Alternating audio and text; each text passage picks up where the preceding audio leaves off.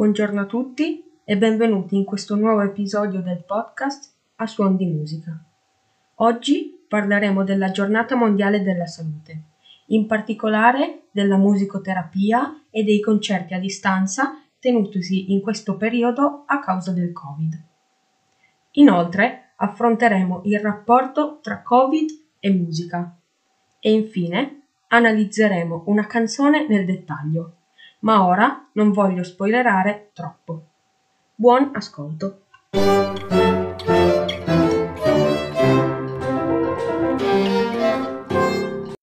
La giornata della salute viene celebrata ogni anno il 7 aprile.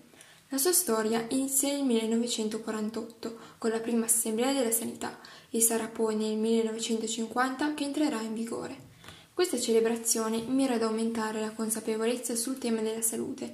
Ogni anno, infatti, si interessa di un tema specifico che viene scelto in base alle priorità dall'OMS, ovvero l'Organizzazione Mondiale della Sanità.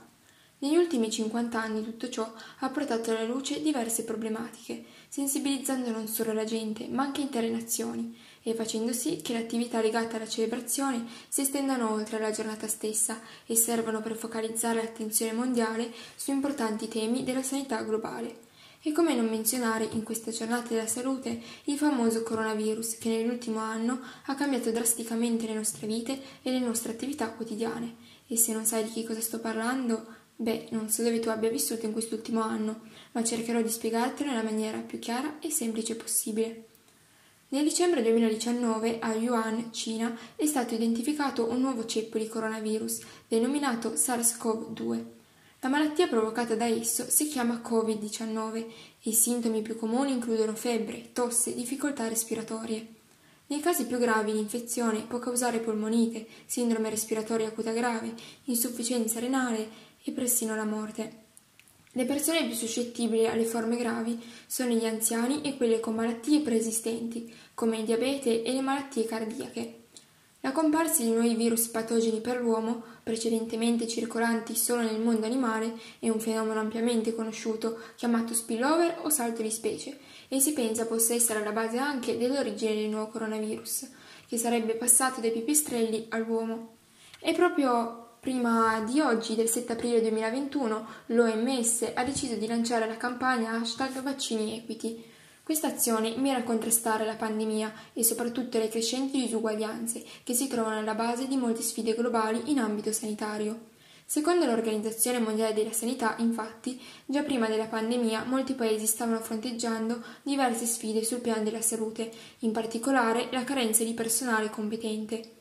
Questa pandemia ha ulteriormente ridotto la disponibilità e la capacità degli operatori sanitari di garantire continuità ai servizi essenziali, sia a causa di numeri insufficienti, sia per la mancanza di equipaggiamento e attrezzature adeguate. I vaccini, quindi, consentirebbero di aumentare la capacità di risposta alla pandemia di questi paesi, andando a tutelare l'azione del personale sanitario qualificato, oggi più essenziale che mai. Quanto ci manca quell'atmosfera che si creava ad un concerto.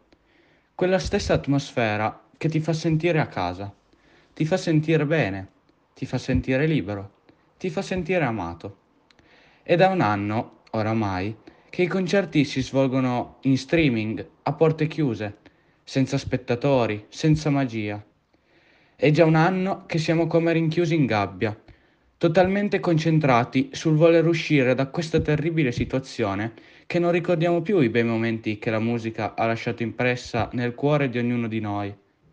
Cantare spensierato con i tuoi quattro amici di una vita, vedere migliaia e migliaia di persone che ballano, cantano, creano quasi una sorta di atmosfera familiare, provare emozioni fortissime mentre si canta Alba Chiara di Vasco Rossi, tenendo mano per mano la propria ragazza e immaginando di essere su un altro pianeta.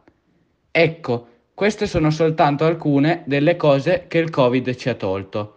Il Covid è servito come una specie di interruttore, ha spento la luce all'interno dei nostri cuori ed ancora oggi facciamo molta ma molta fatica a riaccenderla.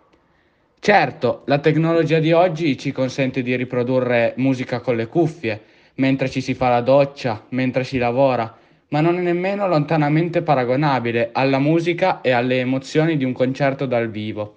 Non è nemmeno paragonabile al vedere il tuo cantante preferito lanciarti un'occhiata mentre canta sul palco e pensare Oh mio Dio, ma mi ha guardato. I concerti a porte chiuse, ora, sono visibili via streaming, certo, ma i problemi di connessione, soprattutto di questo periodo, sono davvero molti e si fa molta, ma molta fatica a seguire senza essere interrotti. Tuttavia, il progetto del nostro professore, il professor Diego Ponzo, mi piace davvero tanto e la nostra classe è davvero entusiasta di poter partecipare ad un evento di grande celebre fama mondiale come la Bohème. Perché, in questo periodo di stress e lavoro, un attimo di pausa e concentrazione per se stessi può solo fare bene. Spero davvero che al più presto i concerti tor- torneranno a poter essere visti dal vivo. Spero davvero di poter tornare al più, pie- al più presto alla nostra cara e amata normalità. Adesso analizzeremo insieme la canzone I'm the Virus di Kalin Jock. Il genere rock, appartiene all'album Pylon, uscito nel 2015. La canzone I'm the Virus il giusto connubio tra musica e morbo. È esattamente ciò che volevamo esprimere in questo contesto, la rabbia dell'arrivo di un mostro inarrestabile che travolge tutto come uno tsunami, l'ira della gente e il loro risentimento, la paura. Questa canzone ha un'innovazione particolare, non sono più le voci della gente a essere in primo piano, ma è il virus che viene personificato e crea un dialogo. È un testo molto forte, le parole sono dure, la base riflette perfettamente l'andamento e il tema del testo. La chitarra elettrica, la batteria il basso pare facciano un urlo liberatorio. In particolar modo lo si percepisce anche da alcune frasi come And the fiery, the spirit of outrage, sono la furia, lo spirito di indignazione e I'm the furnace where resentment glows, sono il forno in cui il risentimento si illumina. C'è una netta contrapposizione tra il virus che si libera con ira e quasi un senso di vendetta e la popolazione da un lato impaurita e dall'altro combattiva. Tutto ciò è riconducibile al 2020, alla morte, alla malattia, all'indignazione, alla frustrazione, alla collera, alla negazione di tutto, al menefreghismo, all'ignoranza. Calza a pennello con la situazione che stiamo affrontando e schiaffeggia con una mano di sincerità tutti noi per la schiettezza con cui il tutto viene espresso. È un brano aggressivo positivo, non ci sono parole fatte o bugie, solo un concentrato di grida che ci escono dal cuore e dall'anima. Parliamo ora del rapporto tra musica e salute. I due temi sembrano davvero diversi e con niente in comune, ma non è così. La musica infatti può essere un mezzo per stare bene e in alcuni casi anche una buona medicina. Stiamo parlando della musicoterapia. La musicoterapia non è una parola difficile di significato oscuro, è semplicemente una disciplina che utilizza la musica e ciò che la compone, ovvero il ritmo, la melodia e le note, come cura, o meglio per favorire e rendere più facile la comunicazione, l'apprendimento e la motricità. È un approccio alla persona che utilizza il suono, linguaggio non verbale, come chiave di apertura al mondo. Tutti sanno che l'ascolto e l'esecuzione di suoni e melodie possono agire in modo benefico sugli stati d'animo e sulle emozioni. Tutti ascoltiamo musica per rilassarci o per darci una carica di energia, proprio per le sue proprietà rilassanti o stimolanti. Tuttavia gli scienziati hanno deciso di indagare più a fondo sugli effetti della musica sul corpo umano e sul cervello, ed hanno scoperto che la musica è davvero capace di migliorare la salute dei pazienti. L'esperienza musicale può influenzare infatti molti ambiti. Le funzioni cognitive, cioè le funzioni del cervello, le capacità motorie, lo sviluppo delle emozioni e delle abilità sociali, e di conseguenza la qualità della vita. Per questo la musicoterapia viene usata come un aiuto alle cure mediche tradizionali in moltissimi casi. Ad esempio per i disturbi del linguaggio, dell'umore e della memoria, per la depressione, per le disabilità mentali e motorie, e persino per la riabilitazione di pazienti che hanno avuto un ictus. Il benessere mentale che si sperimenta mentre si ascolta un brano musicale è dovuto al fatto che la melodia è in grado di attivare nel cervello dei gruppi di neuroni che provocano piacere. Le note stimolano la produzione di endorfine, che non sono altro che degli ormoni che migliorano l'umore. Inoltre, vi è mai capitato di essere in un centro commerciale o ad una festa ed avere una gran voglia di muovervi e mettervi a ballare non appena parte la musica? È presto spiegato il perché. La musica stimola la regione cerebrale che pianifica e fa eseguire i movimenti ed è anche dimostrato che ha effetti benefici sull'attività fisica.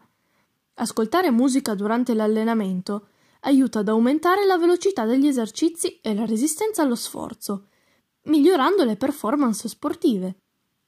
Anche senza parlare di prestazioni sportive, la ricerca scientifica evidenzia che l'ascolto della musica durante l'esercizio fisico può aiutare a sviluppare una migliore coordinazione e motricità del corpo. La musicoterapia è sostanzialmente di due tipi.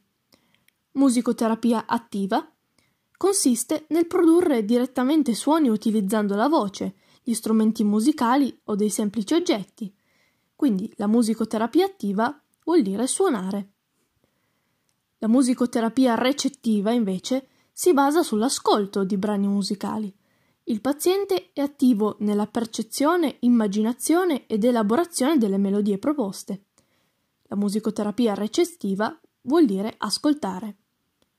In conclusione, la musicoterapia non è solo indicata per pazienti con determinate patologie o per gli sportivi, ma può essere utile per chiunque voglia rendere la vita più interessante aggiungendo un po' di musica. Ma vediamo adesso come si è sviluppata e soprattutto come è nata questa pratica della musicoterapia. La musicoterapia vanta una lunga storia portata avanti non solo nei secoli ma bensì nei millenni. Infatti una specie di antenato della musicoterapia lo si può già avere nella cultura greca, poiché veniva posta la musica al centro della vita sociale e religiosa. I greci ritenevano che la musica fosse la medicina dell'anima e i ragazzi fin dalla più tenera età erano guidati nello studio della musica. Infatti un giovane, oltre ad avere un aspetto fisico vigoroso, doveva essere anche colto. Diversi filosofi, cla- filosofi, classici hanno compiuto i primi studi di musicoterapia studiando gli effetti della musica sulla psiche dell'uomo. Per esempio Platone, nella Repubblica, afferma che alcune melodie stimolano un certo stato d'animo e possono essere rilassanti, mentre altre possono suscitare il lamento, come alcuni gruppi di suoni hanno una funzione educativamente positiva, mentre altri devono essere esclusi dall'educazione dei giovani. Anche Aristotele compì approfonditi studi di musicoterapia, convinto che le arti del ritmo contribuissero a migliorare la calma interiore, la serenità e la morale. Pitagora è stato un altro studioso che ha dedicato molto tempo alla musicoterapia, definendo alcuni orientamenti della musica. I primi studi di musicoterapia non sono limitati alla zona occidentale del pianeta perché infatti attorno al terzo millennio a.C. in Cina è stato scoperto il primo libro di medicina che era al contempo anche un libro di musica. E nella stessa epoca si sa che gli arabi studiavano il flauto come mezzo terapeutico e lo utilizzavano per, eh, per curare i disturbi mentali.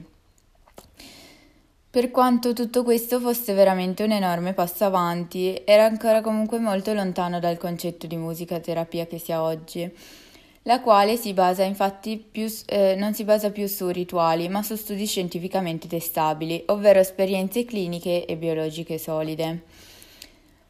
Una grande svolta avviene nella metà del 1700 quando si ha il primo trattato ufficiale di musicoterapia, grazie al medico e al musicista londinese Richard Brocklesby, Brocklesby il volume fece il giro d'Europa sollevando interesse ma anche scetticismo, poiché la musicoterapia era ancora ben lontana dall'essere riconosciuta come una scienza. Karl Strumpf in Germania, verso la fine del 1800, studiò la nozione di psicologia del suono e si concentrò sull'impatto sonoro vissuto da chi ascolta musica. Era quindi la base degli studi della musicoterapia moderna.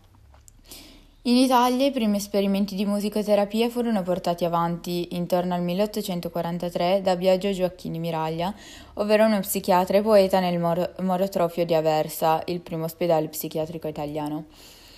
Per poter vedere nascere una vera attenzione per l'uso terapeutico del, eh, della musica bisogna però attendere fino al XX secolo Infatti nel 1919 si tenne il primo corso di musicoterapia presso la Columbia University e nel 1944 al Michigan State College venne inaugurato il primo corso quadriennale per specialisti.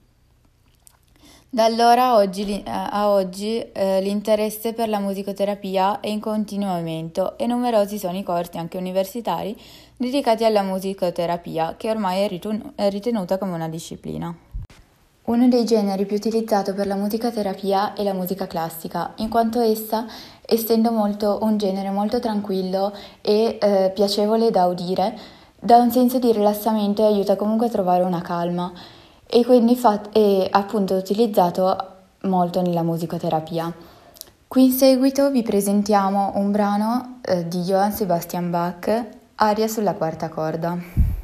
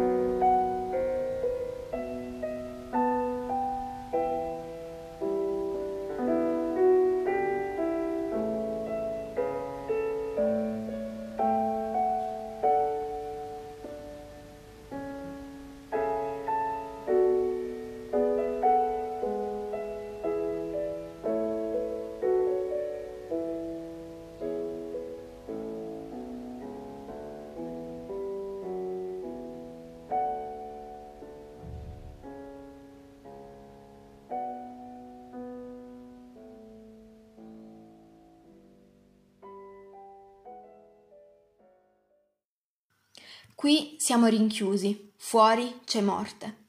Visi coperti, si intravedono solo sguardi incerti. Abbiamo celle di mattoni e tristezza, come cemento frustrazione.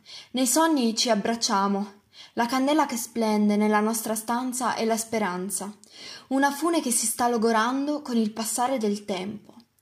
Vedere facce strenue dei medici, pazienti che non possono vedere i loro cari morti in solitudine, consapevolezza che basta un soffio per andarsene.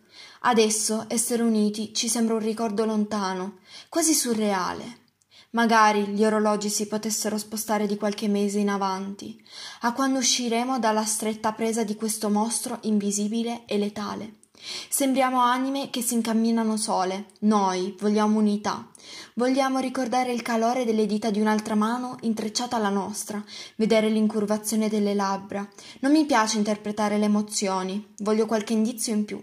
Ci manca scendere galoppando le scale, urlare ai genitori che usciamo per poi andare chissà dove con i nostri amici. Abbiamo perso la libertà. La malattia è limitante, ma per fortuna abbiamo uno spiraglio, la musica, che ci ricorda continuamente di non perdere la sensibilità e il contatto dal mondo reale, che ci fa evadere. La brandiamo come una spada. Stiamo squarciando quei grossi teli, stiamo spezzando le catene, stiamo raggiungendo la radura, stiamo abbandonando le prigioni, stiamo per unirci. Ciò che avete appena sentito è una poesia da noi scritta. Speriamo che anche questa puntata vi sia piaciuta. Vi auguriamo una buona giornata e vi diamo appuntamento al prossimo episodio.